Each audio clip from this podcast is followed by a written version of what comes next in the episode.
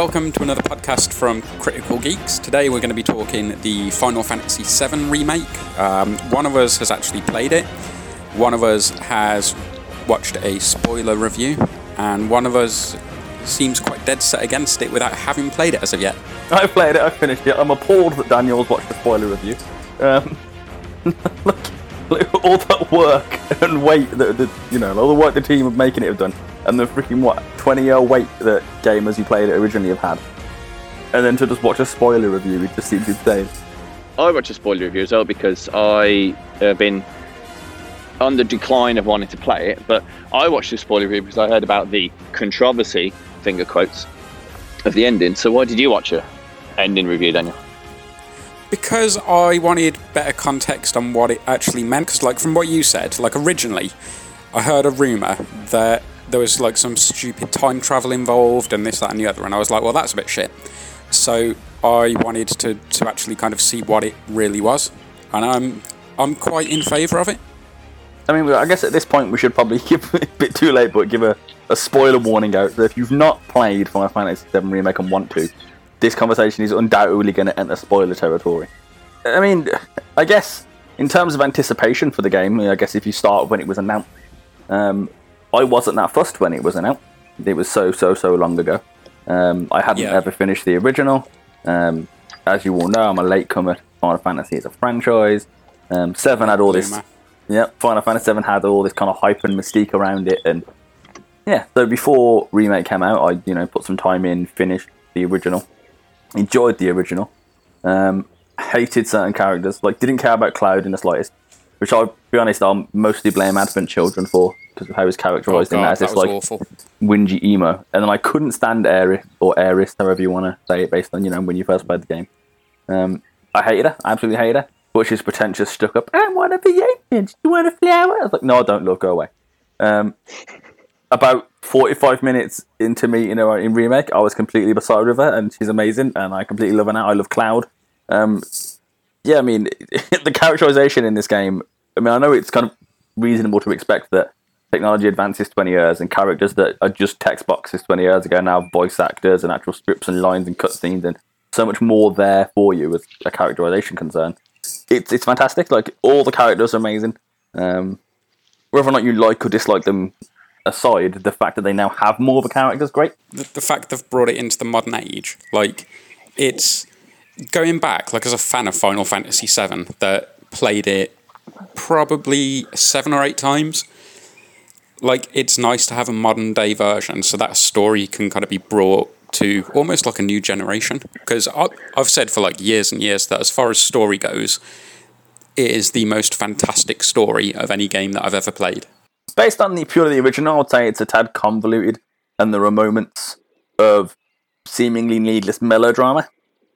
But then you have to take in the the wider Final Fantasy VII story, so you need to look at Crisis Core and Dirge of Cerberus and stuff that Square had planned that didn't make the final cut of Final Fantasy VII.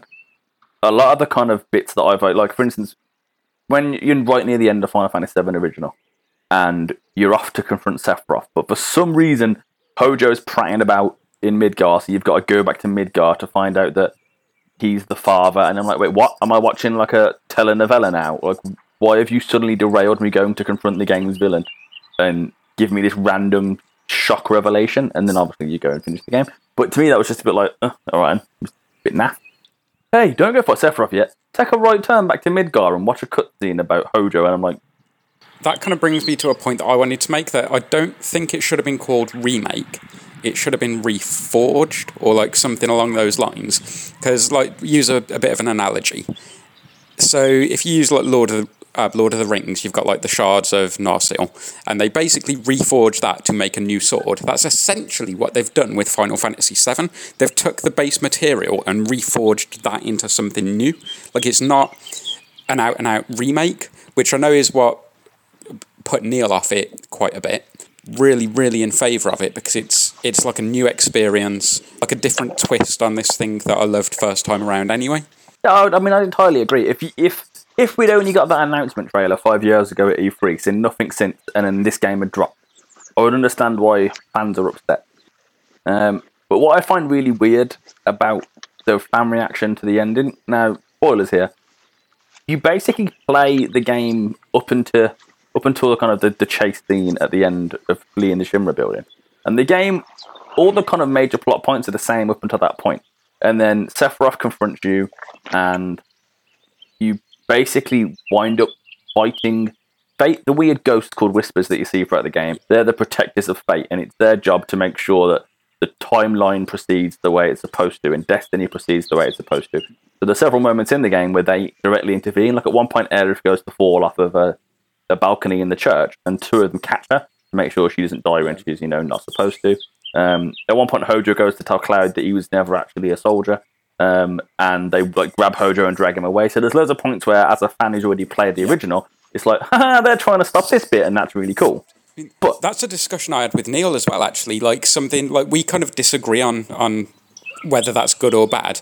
But I love the fact that the original PS1 version, it's not been retconned. Like you're playing a, in that game, you're essentially playing the version of events that is supposed to happen. So that now you get this different twist on it, and that you, you're actively kind of rewriting fate as you go, or trying to at least. It's one without the other. They're almost like a, a sequel rather than a remake. Because if you hadn't played the first, you wouldn't know how it's deviating from that. What I find weird about people being upset about this, though, is that from pretty much the second trailer, you knew things were going to be different. And I have this really hard time balancing people's complaints about things changing with them adding stuff. And I'm like, well, additional material and expanded material is a change. So Yeah. why are you okay for them to add mini quests and a side story and a whole new character in Roche? Why is all that okay? But changing what happens at the end of the game with the kind of fate and destiny stuff, why isn't that okay? So it's the usual people are like, oh well, they've they've given me more stuff, which is great, but they've changed a bit at the end I don't like. And it's like, well, if you're a diehard purist, just play Final Fantasy VII original. You're not even the freaking Steam re-release. Get your PS1 out, play the original. Fair enough. I'm not going to tell you you're wrong. Just there you go. But to criticize remake for changing the end, but also like, applauding it for having expanded materials just seems weird to me. Like they've taken an eight-hour section of Midgar and turned it into like a fifty-hour playthrough. Like, well, that's not the same, is it? And then that's before you even get onto the genius of it, though. I think combat. Because like essentially like the remake i heard a rumor that the remake part of it is done. The next kind of follow on from this isn't going to be called remake because at this point all cards are off the table. Like they've broke fate anything can happen and you're essentially in unexplored territory. And if i would have been disappointed if they'd have given us a carbon copy remake uh, just with up-to-date graphics because i know the story like Well- nothing would have surprised me nothing would have like grabbed me as much on that point, that's where you can bring Neil in because Neil, I think, is like the majority of the fan base that basically wanted a 4K remaster with glorious graphics. He basically wanted the tech demo Sony showed off years ago. He wanted Final Fantasy VII to look like that, but play exactly like the original.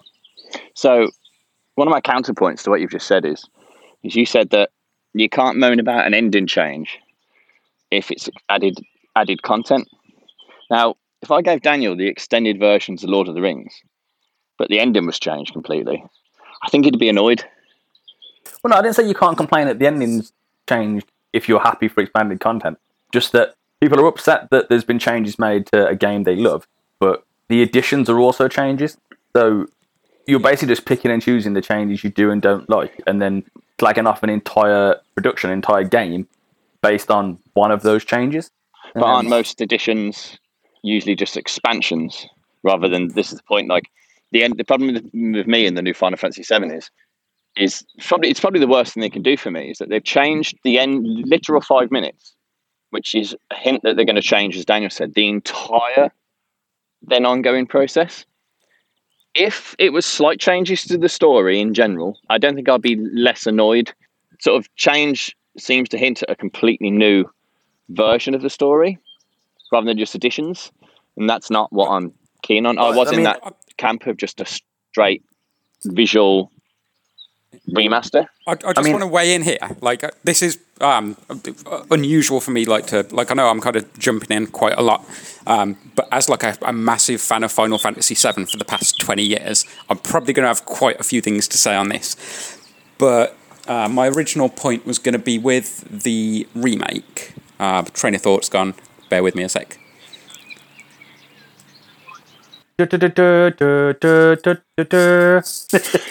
Okay, well, what Daniel thinks. Um, I, I mean, I'll make a prediction now, Ryan. If I do play it, I'll probably enjoy it. The combat, maybe not. We'll see. And I'll get up to the ending and just go, ah, I mean, the problem you've got is we've got the you've got the ending to one chapter of a story that we don't know how many chapters it's going to be. So my predictions would be that initially Cloud will stop Aerith from dying, but then realise that that's had a detrimental effect on the timeline, and that essentially the events of the original game all have to unfold the way they did. Destiny to get where it's supposed to be. So while they are trying to defy fate, I think ultimately he'll realise you can't do that, um, because that's what Sephiroth's aim is. Sephiroth has somehow realised that he's going to fail and not well, not achieve what he wants to the way he wants to. So he's trying to defy fate, and he's at one point tries to get Cloud to join him on that mission. Essentially, if changing fate is the aim of Sephiroth, I feel like at some point Cloud's going to have to become like the arbiter of fate and actually make sure, you know what, she does need to die because if she doesn't die, the world's worse off down the road. Because, I mean, she's like connection with the planet and stuff, and, and she's not again sacrificing herself for the greater good. Probably we don't know yet, do? I mean, that's that's thing. Like, it's hard to criticize an entire story. We're kind of trying to guess where the story is going to go now that it has somewhat changed. They'd have done an exact carbon copy. I would have liked it, but there wouldn't be this kind of like, ooh, what's going to happen next? I wouldn't be invested in it as, as such because it's, it's just a retelling of the, the exact same story. And one of the things I was going to say, the point that I lost, was if you look at Final Fantasy VII, it was a fantastic game, like well ahead of its time, best game ever for a, a long time after it was released. But anything else that ties into that, frankly, was quite shit. And back in in the day when we played Final Fantasy VII, I was a kid, so I couldn't go out and buy games. And you look at the amount of spin-offs from Final Fantasy VII, like say Crisis Core, Dirge of Cerberus, and all that. I never experienced them, and I heard that they were kind of bad games anyway. So I love that they're kind of pulling all the stories into one cohesive uh, game, essentially. So all that extra content and all that extra lore and all the the extra bits, I can kind of see them all coming together in just one game now. and I think it comes down to people get protective over things they're fans of. Um, I'm the same with like a ton of like nerd culture, um, and I guess I've mellowed out in my uh, old age somewhat. But I mean, when I was in my late teens, early twenties, and I'd go see a comic book movie, and it wasn't exactly the way I'd experienced it from the comic, I get really angry about it. And nowadays, I'm like, well, this change hasn't doesn't stop me accessing the original material. So I'm not particularly upset that they've changed it. I mean, I guess the most recent example of me getting upset uh, of change was when we watched the Birds of Prey movie and Cassandra Cain was completely wasted. But then it's like, well, I've got I've got a bit of an example actually. Um, if you so slightly off topic, but if you look at Resident Evil Two, do you remember the DLC they did for the remake of that? And it was basically a bunch of what if scenarios for other people. And I said this to Neil: What if doesn't mean shit. Like it's an if. It's not canon. It's not happened. Whereas a retelling, which is what Final Fantasy VII remake has done, it it almost includes the original, and it's it's like I say, it's rewriting it. Like it's not a, a hypothetical what if because what ifs don't matter. No one asked for a remake. No one asked for them to change the story. For years and years and years, people have gone, remake Final Fantasy 7, remake Final Fantasy 7. No one asked for like an alternate st- storytelling. But it's like Theoretically, they've- though, Neil, look at the amount of ports you can get it on, like uh, the Switch. You can get it on PlayStation Four. You can get it on on probably your phone. Like the if people want a carbon copy remake, there's plenty of ways for them to, to go back and, and enjoy that game. I mean, there's only so much they can do with that. I mean, ev- anything. So you've got the original PS1 version and the international release, and then you've got the Steam. There's like the Steam release. The Steam release is the release you basically get anywhere other than the the remake. So if you buy it on your PlayStation, your Switch, your phone, your iPad, whatever, that's the Steam release, and then you've got Yeah. the original Steam release, and then now remake. Um, anyone I think who they who honestly expected Square to do a carbon copy remake of the game and just make it look pretty is you know, a little bit insane, to be honest. I mean, the Japanese mentality is always forwards, never backwards. It's why Sony always take a ton of convincing to include backwards compatibility in their consoles because they're like, but we want to go forwards, not back. So the idea of Square investing this much money to not do something creatively new, I don't know why anyone would assume that's what they would have done in the, to begin with. But I mean, my argument has always been for Final Fantasy VII being one of the best games. The story is what gives it that title. Like the story is fantastic. So from that perspective, like it sounds like I should be in the other camp of like, oh, don't tinker with my precious story. But I love the fact it's a continuation of it. It it still has a, the original has a place, and the remake. It, it's that same point again. If it was just a carbon copy, I wouldn't have the emotional investment because I'd know how things ultimately were going to end out, and I'd just be going through the motions to get there. Like, I'd get bored of the graphics eventually. Like, I'd, I'd put it on for the first 10 minutes and be like, same story, new graphics, ooh, pretty. But but that's what Resident Evil two and three were. They were most ninety percent carbon copies. Right? Everyone loved that it was a modernization. Like Resident Evil two and three are great examples to me of what seven I would have liked seven to be. That's a fair point. I mean, I'm playing Resident Evil 2 at the minute. I still haven't finished it. Um, but it does, yeah, it doesn't feel like it doesn't feel like they've changed Resident Evil 2. It feels like a like a yeah, like a, a, a snazzier retelling of the same story. Um, I mean, they have changed things, and there's entire chunks missing from Resident Evil 3 from what I hear. But again, if anyone expected them to keep exactly the same, I think they were fooling themselves. Um, I would recommend playing it anyway because watching someone's interpretation of the somewhat confusing ending to Seven Remake, I don't think does justice. I mean, that's a really confusing part of the story, and when I got to that part of the game, I was like, it was almost like when you watched the Return of the King in the cinema. I was like, oh, it'll end now because obviously I know how the story goes. I get to the end of the, the chase and I that's it. And then all of a sudden, you know, one wing angel starts blaring in and Sephiroth's floating in the sky, and I'm like, whoa, whoa, whoa, whoa, whoa, what's going on here? And I sat up in my chair, like, this isn't this Yeah. isn't happening. What's this? This is this is new. This shouldn't be happening the way it's happening. What's going on here? Um, but because the whispers are kind of threaded throughout the story, you already know that like, well, these weren't in the original game. Like, what's happening here? Well, like with you saying about Lord of the Rings, Ryan, I've said to Neil before now that I wish I could erase Lord of the Rings from my memory so I can experience it for the first time again. And that's essentially what the Final Fantasy VII remake is doing. I mean, having having played the game, it it doesn't feel careless. The the changes feel like, to be honest, they mostly feel like they're coming from a, a position of creative freedom or at least a desire for creative freedom. Because again, people are going to spend many, many, many hours working on this game, and there's millions of dollars being spent producing the game. Um, and when you find out that obviously it was directed by Tetsuya Nomura, um, which remember laugh, my friend Laura sent me a meme the other day. Um, that was a clip from Tropic Thunder, and you know the scene where Robert Downey Jr.'s character is like, "You never go full retard." It was that, but it was you never go full Nomura because of you know look at the Kingdom Hearts story. If you want Yeah. A weird, timey, wimey, confusing stuff, um, I But- think, well, I think to me that's my biggest criticism with the remake. Oh, yes, I haven't played it, and I probably will. I will play it, but I probably won't enjoy what's going to happen. Is that my biggest criticism? I don't like that type of. I don't think that type of story is for me. Well, The whole Don Mattrick, change Neil, this, change If you don't like the Final this. Fantasy VII remake, we have a product for you. Just buy the old version. Well, then, but that's not a fair point, is it? When like I and many people asked for a remake and asked for years and years and years, and what they've given us is not what was actually asked. And quite frankly, not, no one asked for a retelling of the story that would change so everything. what would you fundamentally get if if they delivered exactly what you wanted, beyond prettier graphics and maybe a different game engine? What else would you get from that remake? uh, exactly the same story, but like Resident Evil Two did, it added on, it added more stuff. Like you, like Ryan said, there's a new character, Erasmus Cloud. That's what that's great, and the fact there's more dialogue or expanded dialogue or extensions of the dialogue to add more to the characters, that's great. But, Okay, but the problem is, is without the main story being, which sounds, it, it sounds like it's going to shift the main story into like a wibbly wobbly Doctor Who time. We've got to change this, or you can't do that type scenario, and it's not. That's not really. That's not really for me.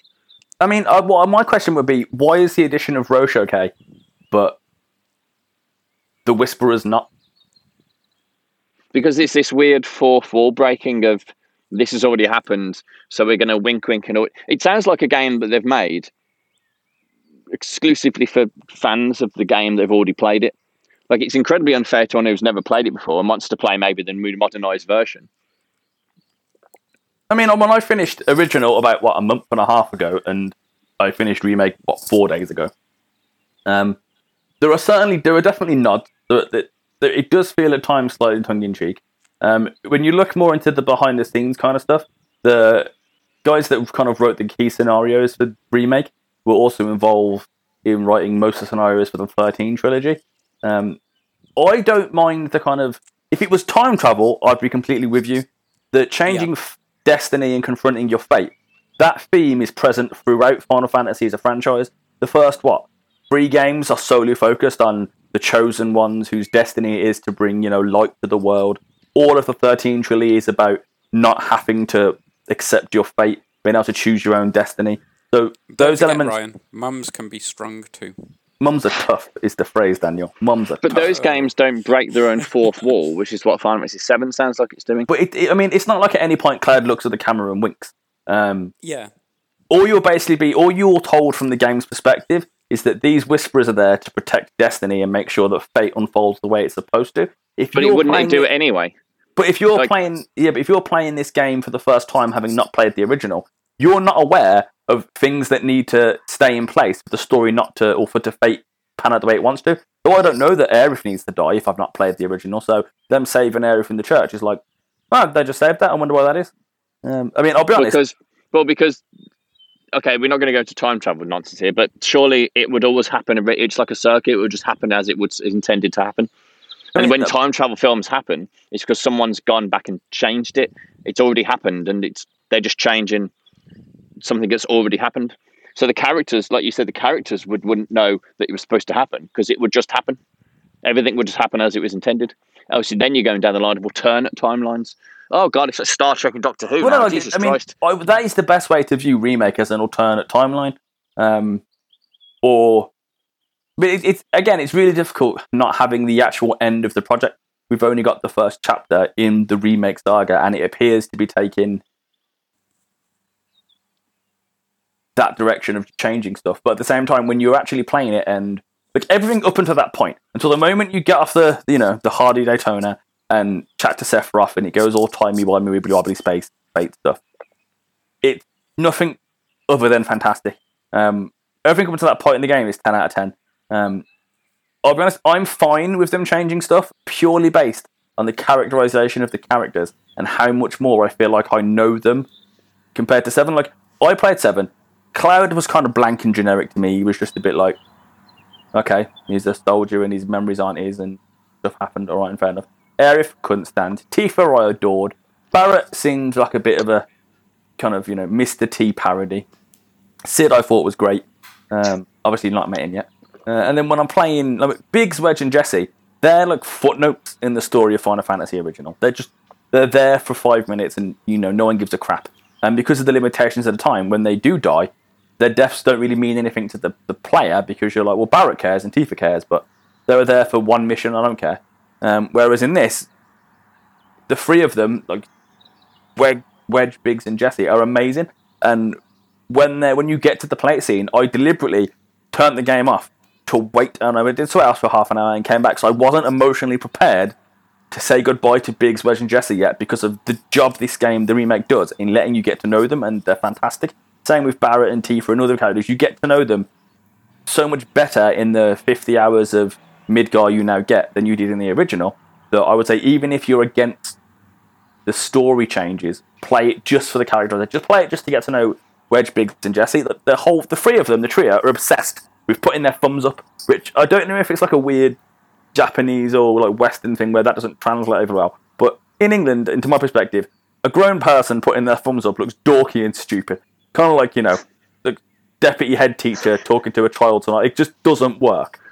But when it got to that plate scene and uh, their impending doom is there, and Wedge gives his thumb up, I was thumb up in the TV. I was like, "Yeah, Wedge, let's go!" Avalanche!" and I was completely like, it stopped being annoying. I was completely in love with the guys. It was fantastic.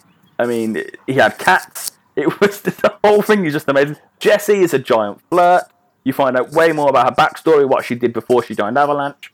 Um, Biggs has got a very, very like hardcore solid snake impression going on. Um, but all the just three like three characters that were nothing in the original game are now a huge part of remake, and it's worth playing just for that. Same as getting to know Tifa better. Um, I mean, admittedly, you get to know her quite well in the original, but there are more shades added to Tifa's character in this than there were in the original. Again, my character Aerith is a character I went from despising and like I cheered when she died in the original game. When that sword went through her back, I was like, "Yeah, get her, Sephiroth!" Wow, now- that's that's heartless, Ryan. That is Uh, heartless. I hated it because the way it's written, or the way I read the original text, is like, I'm one of the ancients. And I thought she was pretentious and stuck up, and I couldn't stand her. In the first 25 seconds of meeting her in this game, she's so adorably lovely that I'm just like, okay, fine, take my heart, Aerith, it's yours, whatever.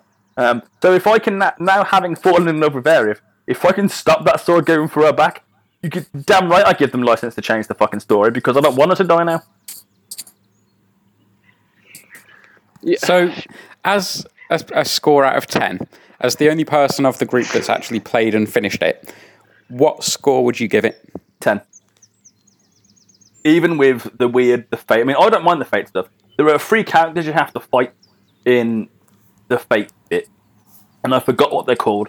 But to me, every single one of them is a clear representation of a future Cloud, Barrett, and Tifa. Because one of them, they they're- when you scan them, it basically says that they're fighting to protect a future that needs to come to pass or a future they created or something. Scan them. What, like materia scanning, like a sense.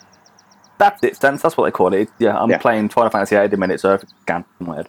Um, you basically, you know, sense them to learn their like HP and stuff, and the only details you're told is that one fights with a sword, one uses their fist, and one uses a gun, and they're clearly like fate parallels for Tifa, Cloud, and Barrett. And what I'm wondering is maybe when you do get to the end of the game, in the future, have Barrett, Cloud, and Tifa realised changing fate was wrong, and then at this point in the game, they're actively trying to fight against themselves to stop themselves changing Oh fate. God, you just you've just But- put me off even more now. Good lord. They didn't actually change fate, wasn't it? Sephiroth that did it.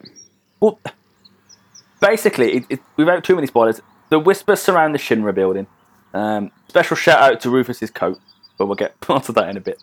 Um, Has he got buckles and belts all over it? I'm going to make yeah, that prediction. To. Final Yeah, okay. of course it does. Yep. Um, but essentially, the whispers are trying to stop you doing something, and it looks like they're trying to stop you leaving Midgar or trying to stop something happening. But it's weird. It's almost as if like the universe knows that Sephiroth knows things aren't going to go his way, so it's actively trying to stop fate, and it's trying to stop all of you changing fate.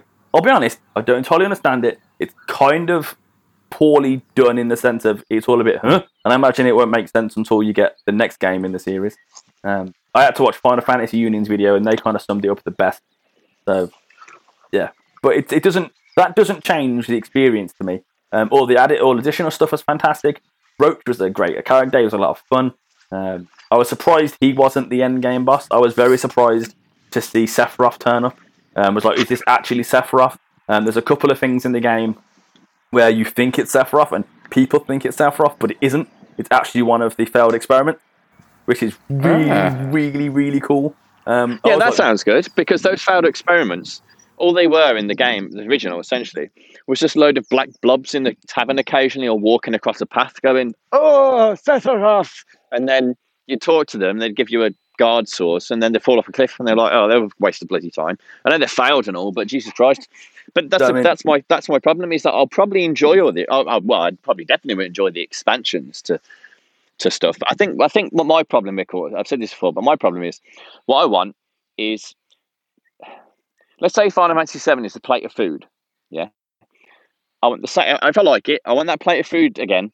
But if you can add a bit more, that's nice. But if you brought me some more different food, I'm going to be angry. It's probably the weird food analogy, but I'll probably, like you said, I probably will enjoy ninety nine percent of it, and that last one percent, I might just go. Uh, which will probably be worse actually, because I do enjoy it and I do get into the combat. Because I had this weird circumstance where we went to EGX, and I really remember how I was very negative towards the idea as soon as I saw the combat. Yep. Because I didn't like I don't like flashy Japanese action combat in RPGs anyway. And I came out of EGX and I was like, the combat was great. The camera flipped around. In fact, we did a podcast about it. The camera flips around. It was action packed and cinematic, and it was like get behind cover. And I was like, this all really works well in bosses. But I wonder if it's because the demo was easy. Because when I played it again, when I downloaded my PS4, I didn't enjoy it maybe I wasn't concentrating enough or getting into the actual. You know, a lot of people said it's not easy. I haven't actually given the classic mode a go. I probably I'm going to do that tonight. Actually, I will try that tonight. But maybe the, what's worse is if I do. Surely, if I do enjoy it and then get to get to that ending, I'm not going to be keen on it. I mean, I, t- I so until we get the rest of the, the remake done or the rest of the game done, I'd take the end of a pinch of salt because we don't actually know. Like a lot of it's based on kind of guessing and fear of, oh my god, they're going to change it for love story, which technically they've already done. But at the same time, until you get the end result, it's difficult to really know the the weight that the fate and destiny stuff's actually going to have. So I'd kind of almost ignore that part of it entirely and just say, play 50 hours of Midgar. It's incredible. Um, in terms of the combat, the game's too easy. Is one probably my only criticism. I probably had about two, no, let's say let's refresh under five game overs for the entire like 50, 60 hours I played the game. Um, one came from the first Reno fight where I wasn't really paying attention to what he was doing, and all of a sudden I was down. Um, that can happen quite a lot. A lot of my game overs were just me not really paying attention to what's happening with the other characters, and then all of a sudden a fish has put Tifa to sleep. Um, one of those lizard, what they're called, Dangins, lizard people, um, has beat the crap out of Barret, and then all of a sudden all three are now for attacking Cloud, and I'm like, shoot, shoot. Um, so I did get the odd game over, which just was kind of like I wasn't paying attention, but at no point the, when I was at the original was incredibly easy. I said that to you before. I've never died. I, when I played the original recently, I never died once on it. Well, I think and... it's because the original's turn-based combat. It's it's less distracting. You can't really get distracted from the combat. It's so methodical. It's like, right, my go, there go, there go. ATB gauge is all great, fantastic. Whereas even though this still has the ATB system, the combat's much more free flowing and characters act by themselves. So if you do stop paying attention for a second to or aren't really focused on what's going on, you will suddenly find characters are unconscious. But only when you're in crappy spam fights, like when you're walking through an area and some enemies jump out at you and you're like, oh, okay, I've got to fight these. Because you don't take them seriously as a threat, they can kill you. When it comes down to fighting actual bosses, though, you're so hyper focused on what you're doing that it's not difficult, and that was kind of frustrating for me a little bit. I was like, I would have liked, you know, the first Roche fight to be much more difficult and actually feel like it was two first class soldiers fighting, where it didn't. It just kind of felt like he was there to kind of toy with Cloud a little bit, and then I eventually beat him and was like, okay, fine. I mean, I beat him first time, but the fight drags a little bit. Have you played the comp? You've played the demo, haven't you, Daniel? No. Ah, interesting. Uh, I mean, the combat's fine. The com- I like the combat. To me, if they said that the re- the combat system for Seven remake was the only combat Final Fantasy Final Fantasy was ever going to use again, I'd be fine with it because it's it engaging enough to be fun. It's kind of tactical in the sense of you know queuing people's abilities and working out when you're going to use moves, and it's still got the ATB system. So while you're not stood still doing the same animation over and over, you've still got to wait to actually take your attack or do your ability, which I like. Um, I mean, I'd definitely say it's worth playing. Just, just again, just for characterization, um, it, it's phenomenal. The score's amazing. Some of the side quests are fantastic. Um, some are a bit MMO fetch and carry, um, but then 15 had that problem where it was just like, go over there and find this thing and bring it back. And you're like, great, this is what a prince should be doing. Um, but there, there was some stuff like, it, it's literally the characters. Cloud Cloud went from my hand, this blank emo. I was going to Squall clone, but even though Squall came out after him. Um, but no, this, Cloud's not like Squall. No way. I well, absolutely not. Based purely on the original, I like Squall a lot more than Cloud. oh my just, god! Because Cloud's insane. no, because at least at least uh, Squall is kind of like he has feelings. He's no good at expressing them. He just wants to get stuff done. Whereas Cloud's just basically blank. But Squall was dense though. Like Quistis, like his teacher, goes up to him at the ball and is like, "Ooh, do you want to come to the secret area?" And he's like, "Oh, what are we going to do? Is it going to be a test?" Yeah, I'm not saying he's not dense, but what I'm saying is, as far as characterization, at least Squall, you had you picked upon a personality point. Cloud has almost no personality until the very end of the original game, where it's like, "We should try and save the planet." And it's like, but you know, oh, he was created as like a, a blank clone, essentially. Like that's part of the story. Yeah, but this is my point. Like he, still had no character. Like you can't like he's characterless. If he's the fact he's got no personality, he's deliberate. It doesn't make him any more likable. He's just he has no personality.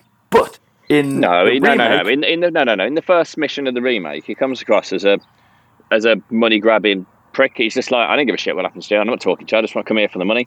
And he has to be persuaded by Tifa into sticking around and guilt tripped into it.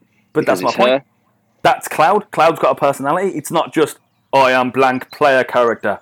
I will go along with whatever. you know, he just has no personality. Whereas in remake, you you see the softening of Cloud. You know, he goes from like this pure mercenary down, and but you get that across 50 hours, which in the original game pretty much takes right until the fucking end to happen. Um, Cloud's a sassy little bitch in the remake, and it's fantastic. You immediately get to get a sense of who Cloud is as a person and his kind of character arc throughout the remake. Whereas in the original game, I felt as if Cloud had zero character up until right at the end, where we decided it doesn't matter if I'm just a collection of Zack's No, memories. I, I disagree oh, I'll save with the world. Um, whereas, Yeah, I disagree as well. but that brings me on to my next point. Speaking of Zack, Zack's in the remake, and this is Yep. where the Destiny timey wimey stuff gets really interesting. And it's also where I feel like the game's going to lose a huge amount of its fan base. Because unless you've actively experienced as much of the Final Fantasy VII canon, for lack of a better phrase, as you can, like if you've just played the original and never played Crisis Core and don't know who Zack is, other than the guy Cloud's memories are based on, you're gonna be like, "What do I give a shit? This dude's in it." And if you don't know anything about of Cerberus, you're like, "What do I care?" And if you've not read Away to a Smile or the Turk side story, you're not gonna care. But there are characters from the novels that appear in the game, and I was like, "Yay, that's Kyrie!" Um, but if you've not read that book, you don't give a shit she's in there. But I've had this argument with you before that like you can't rely on extended universe stuff if it's regardless if you say it's canon or not. It's got should be in the game. You can't have stuff hinting at other story modes and other stories that are told in other forms of media. Nah, If I it's not disagree. in that to begin with. It's okay to include extra characters and things, but it's not okay to expect everyone to be familiar with them and invested in them when they've not appeared in like the, the game before. But by that logic, Like, should but then but then you should never do spin-offs or No, I'm, I'm not saying that you should like you shouldn't include them. I'm saying if, say, for example, with Halo, the reason that Halo Five bombed a bit was because they introduced these new characters from the books and expected people playing the game straight off the bat to care about them the same way the people that read the books about. So, like with Final Fantasy VII Remake, these new characters. I'm going into it with a completely open mind. They can win me over or they can put me off. Like I'm, I'm completely neutral. But the the problem would come if they, like you just said, if they expect you to kind of be invested in these characters from the books without taking the time to, to kind of introduce them in the game. I mean, it's it's too. I mean, when you come to like Kyrie as an example, she's barely in the game, and when she is in the game, she's not an essential part of it. She's a side quest.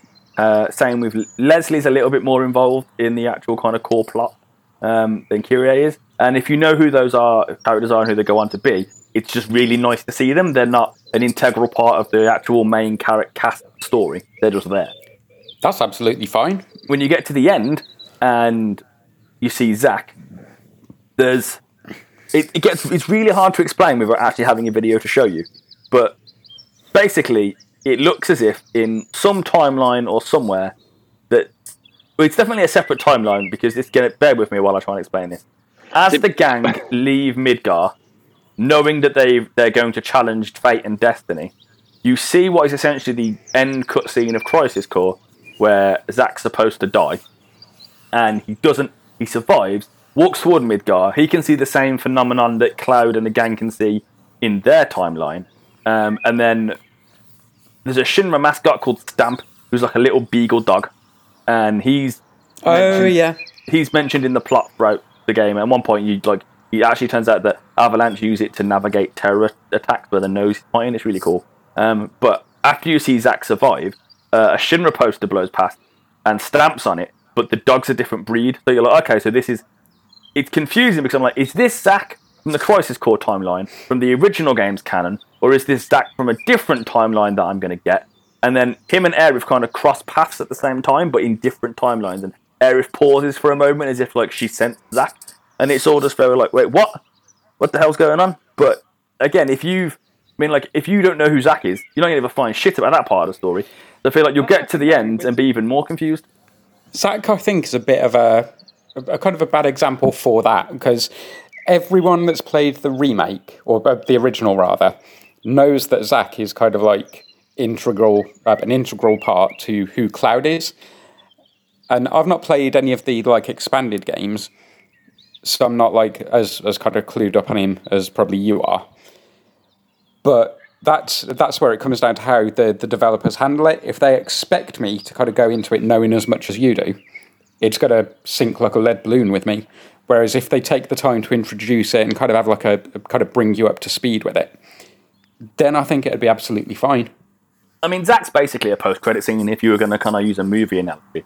So he doesn't really affect it. I mean, excuse me. The the best way I can look at it is that the more Final Fantasy VII can you've experienced, the more you'll get out of the game. I don't think they treat any of it as essential. Like, if you don't know who Kyrie is, doesn't matter. You'll see her for a side quest, and then she'll disappear. And unless she pops up later in the game, at the very end, you'd have to do, to be fair, you won't, it won't like to matter. You're not, it's not going to matter you don't know who she is. I mean, from, the original doesn't tell you much about Zack. You know, you know that he joined Soldier. You know that him and Cloud are part of an experiment, and then Cloud had his memory. But you don't, you don't need to know who. You don't really know Zack. You just know that he was about, and somehow that affected Cloud's life.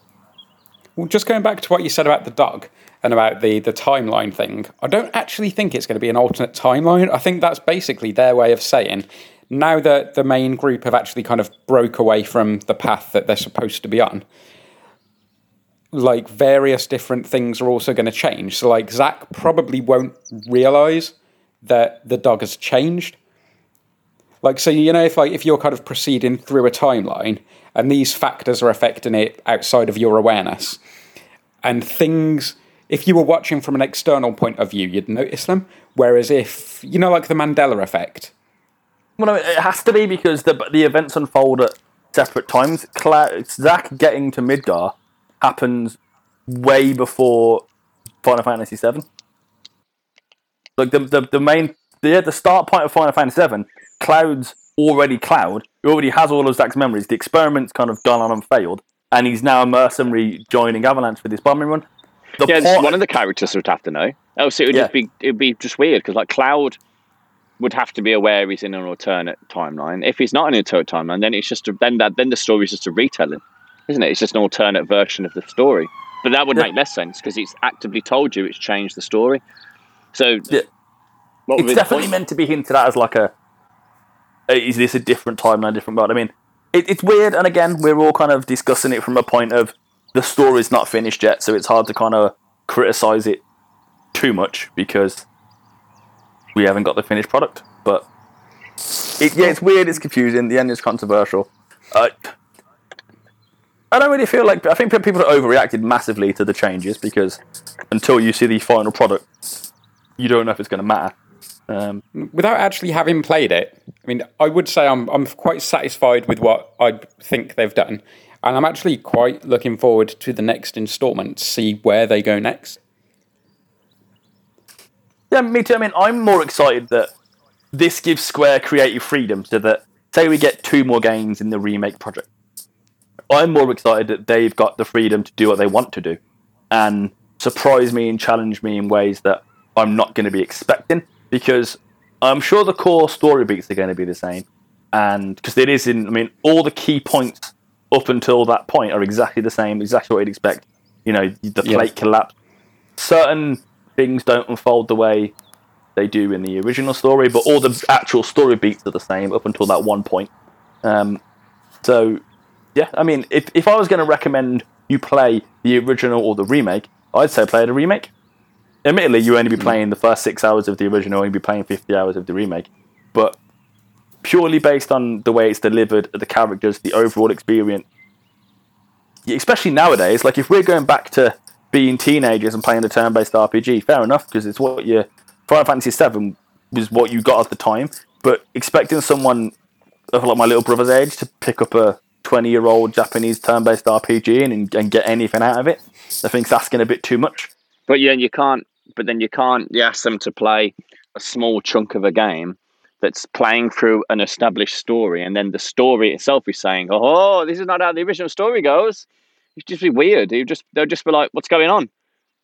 This is a very square thing to do, but what's the betting that they release the original Final Fantasy VII as a movie, like a companion movie, to go with the remake? So, like those that haven't played the original can watch the version of events that is supposed to happen, and then play the games around that. I don't think. I think Square are honestly assuming that 99.9% of the people that buy remake love Final Fantasy VII. Or you know, a couple of people that have never played the original and are absolutely loving every single second of remake. But it comes back to the old phrase of ignorance is bliss. If you don't know shit's being changed, you're not going to worry about it. You don't have that kind of bias fan base in your mind of I love the original, please don't change it. You just get to But the enjoy game's telling you shit's being changed. It, it's not. It you you're not. You're only aware that this is different to the original because you played the original. At no point does the game go nudge nudge wink wink. It, all you know is that the Whisperers are the guardians of fate, and that they're making sure things are proceeding as they're supposed to. So all you're aware of, extra from the original, is that fate is an entity essentially, and it's trying to Yeah, like to it has a will of its own. yeah, it's trying to keep its its plan on track. At no point does the game nudge you and be like, haha, this is where in the original game you'd have had this happen. It's just fate's trying to keep fate on track, and all you know at the That end of the game. That being said, though, spoiler warning again, but doesn't Cloud, when he has his headaches, doesn't he have memories of the version of events that should take place? yes, I hadn't, I hadn't got to. So Yeah, hang on, he- hang on, hang on. But you're saying if fate is only changing what's supposed to happen, and but it's but the ending has gone into an alternate set timeline, then the second game is going to be Cloud and or someone going, haha, this is wait, this is different. This feels different. My time, Well, ah, yeah. my flashbacks. But this builds on what Daniel's saying just it's not mentioned. acknowledging the original. Surely you're saying the, it's not acknowledging the original. This, from now on, it's going to it, because, like you said before, they're going to be like, "Oh, this is supposed to happen." Well, you wouldn't know that haven't happened if you haven't played the original for it to happen. it's not like Deadpool. The game doesn't have a character turn around and you know go, haha, this didn't happen last time. But like Dan said, when Cloud has his headaches, uh, you see Aerith die, you see put Cloud putting him in the pool. Now you don't actually see it. None of it's explicit. But if you've played the original game, you know exactly what's going on when you see when like you Yeah. seeing Aerith on her knees at that camera angle immediately brings back memories of her getting killed. You know, seeing someone getting placed in a pond, you know, you're like, okay, that's that bit. Like it's there's Cloud sees these beats, but they mean nothing to Cloud. He doesn't know what they are. He's just going like, "Arr, headache, ow. And Are then the flashbacks in the original graphics? Because that would be really funny. they're not. Damn. they're not, unfortunately. Oh But- well. I mean, See, that's a missed opportunity to me. I'd be perfectly happy with sections where Final Fantasy Remake Cloud is watching the original and he's like, "Oh, why do I look all funny?" And it's like the original graphics. I'd probably enjoy that- more. in Metal Gear 4, when Snake has a flashback, and Yeah, if you're good, back to the original. Oh no. you can yeah, you can play the entire original Metal Gear Solid while playing Metal Gear 4. Like that was amazing. So I get why you'd like that. Um, again, weird that I've just thought of Metal Gear Solid because it's the second time you remember thinking of it today. Because Daniel mentioned that Final Fantasy VII was like the best game of its time, and my brain went, "Nah, Metal Gear's better." 'Cause- Hmm. but now they're kind of they're more in sync because they've both got confusing as fuck stories. They've both got brown haired like heroes with headbands. Biggs. Biggs looks like he's doing a Solid Snake impression so hard for this entire game. Every time he appears, I'm like, huh? Metal Gear. Because he just looks like Snake. Great. Jesse, I mean, again, I keep going back to it. Characters. Like, it. At, at, at this point, I'm kind of like, fuck the plot. I don't care. Just give me more character. I don't. Like, 13, I love Final Fantasy 13. And I like a lot of the characters in the game. But the overarching plot of the game, I don't give a flying shit about it. It's the characters I like. It's the same with the majority of games. The plot's the plot. The plot's just essentially there and drags the characters around. It's characters I fall for.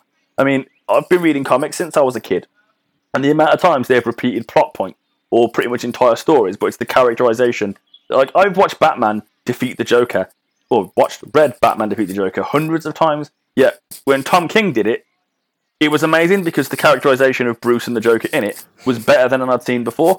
So for me, It's interesting that you'd say that because I think that's where we're in different camps. Like the reason I say Final Fantasy VII was one of the best games of its time, if not the best, was because of the story. Like, regardless of what it is, like characters I think need to be done well, but the story is ultimately what I play games for. Tell me a good story with shit graphics, and I'll still be happy with it. I mean, I would argue that the main plot points of Final Fantasy VII are interesting. I wouldn't say it's a particularly fantastic story.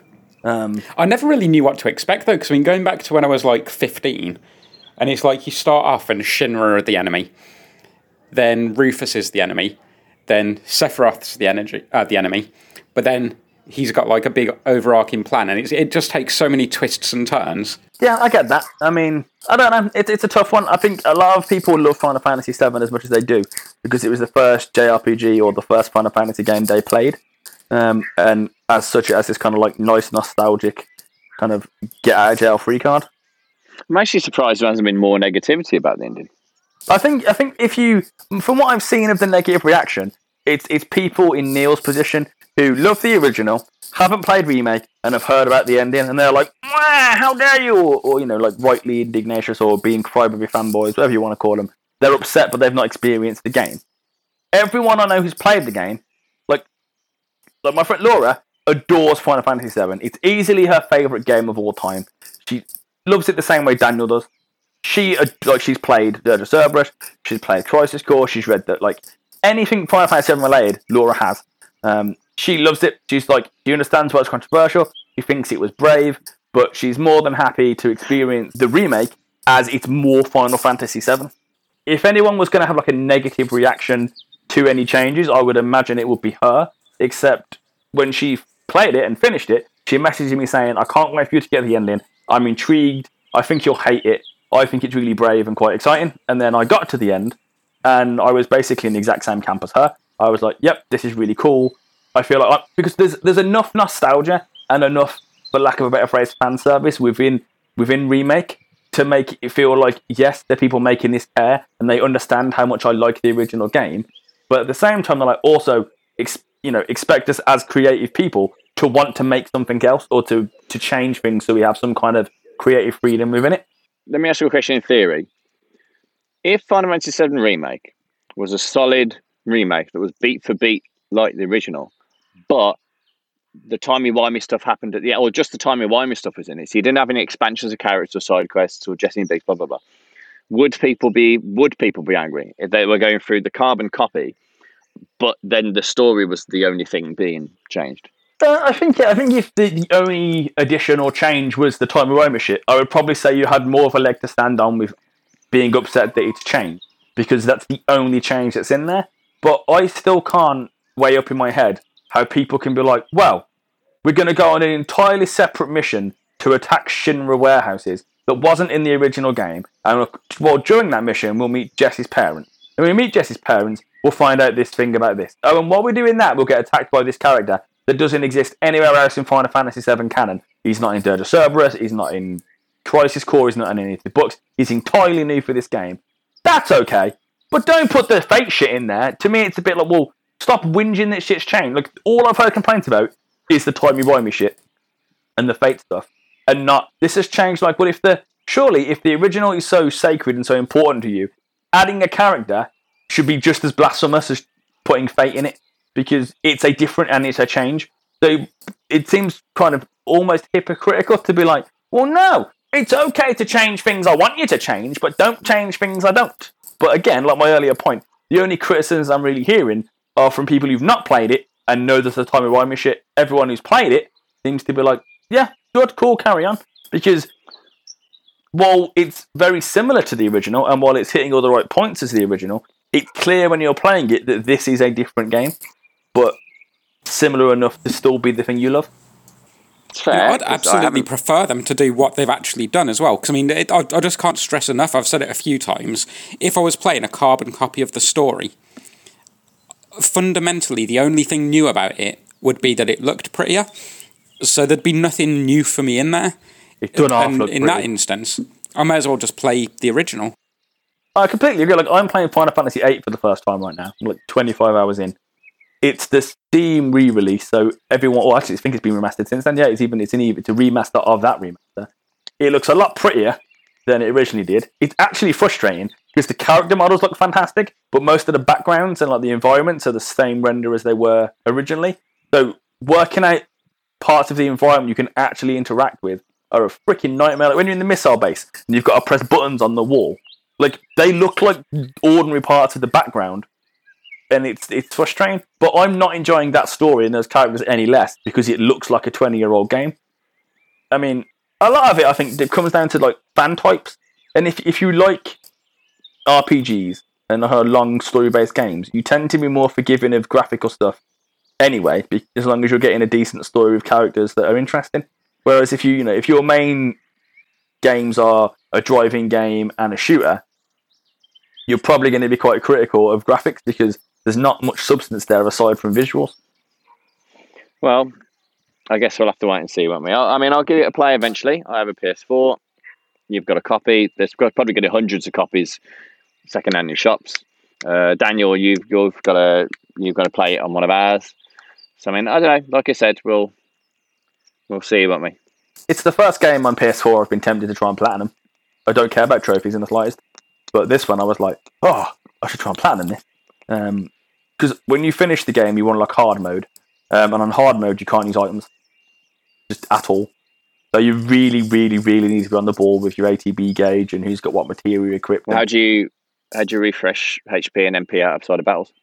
Uh, it's really random. There are vending machines where you can buy items, and next to the vending machines there are benches. And Cloud sits on the bench, and then all your HP and MP come back.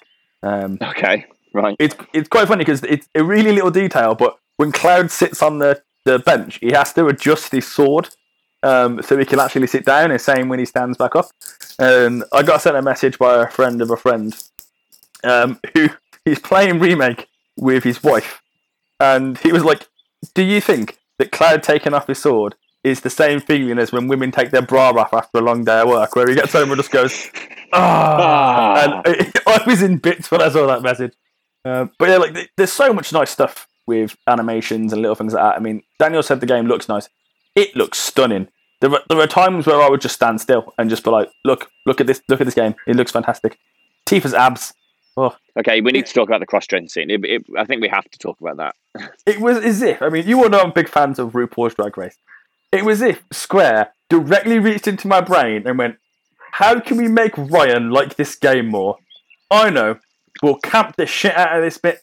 It was fantastic. So at one point, anytime you walk through Wall Market with a female character, people comment, and I got really like like feminist about it. Like at one point, someone's like, "Hey baby, how you doing?" And I'm like, "You fucking leave Aerith alone. You shut the fuck up." I got Oh, God, really Daniel Ryan annoyed. was getting Daniel Ryan was getting triggered. I was getting triggered. Like uh, when Aerith's in her like one of her many dresses, because for some reason, you know, in the original, you would collect the minimum three items to put Cloud in drag. But if you got all the items, like all was it nine or twelve, you would Corneo would pick Cloud, and then you get you know, yay, that would happen. You only get one dress each, but based on certain dialogue choices you make earlier in the game and certain actions you take, it affects the dresses that Cloud, Tifa, and Aerith are wearing when you go to the Don's mansion.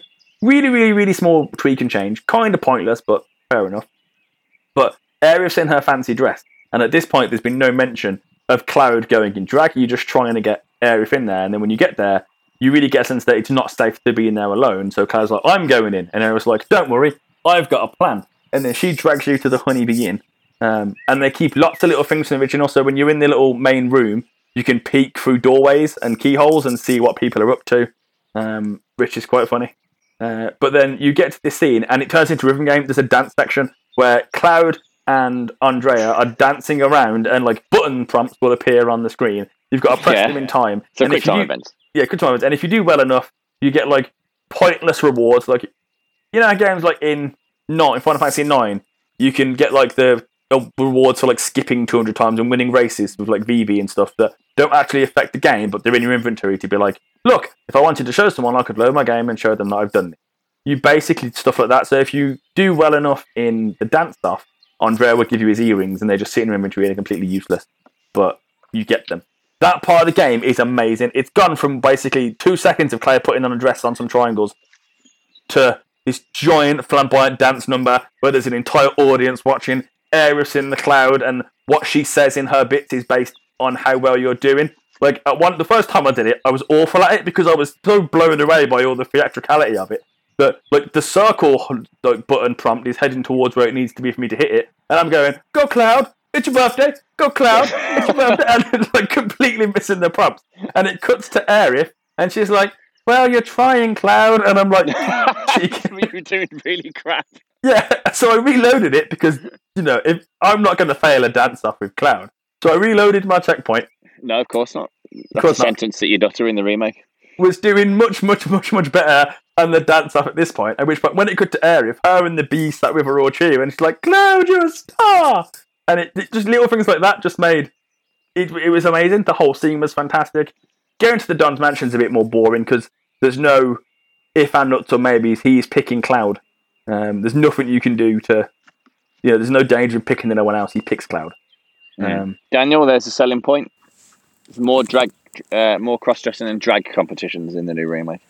Yeah, it's only a selling point for Ryan, really, though, isn't it? It is Well, true. It is true. there's a central scene where Cloud gets a hand massage, and the way the camera's positioned, um, it's almost suggestive that the character isn't massaging Cloud's hand. Um, it's so weird. Um, she's just giving Cloud a hand massage, and she's like, and then you put pressure here and press just the right place, and Cloud's going, ooh, ooh, and she's like, oh, and it, it's just like, what am I watching? It gets very Japanese all of a sudden.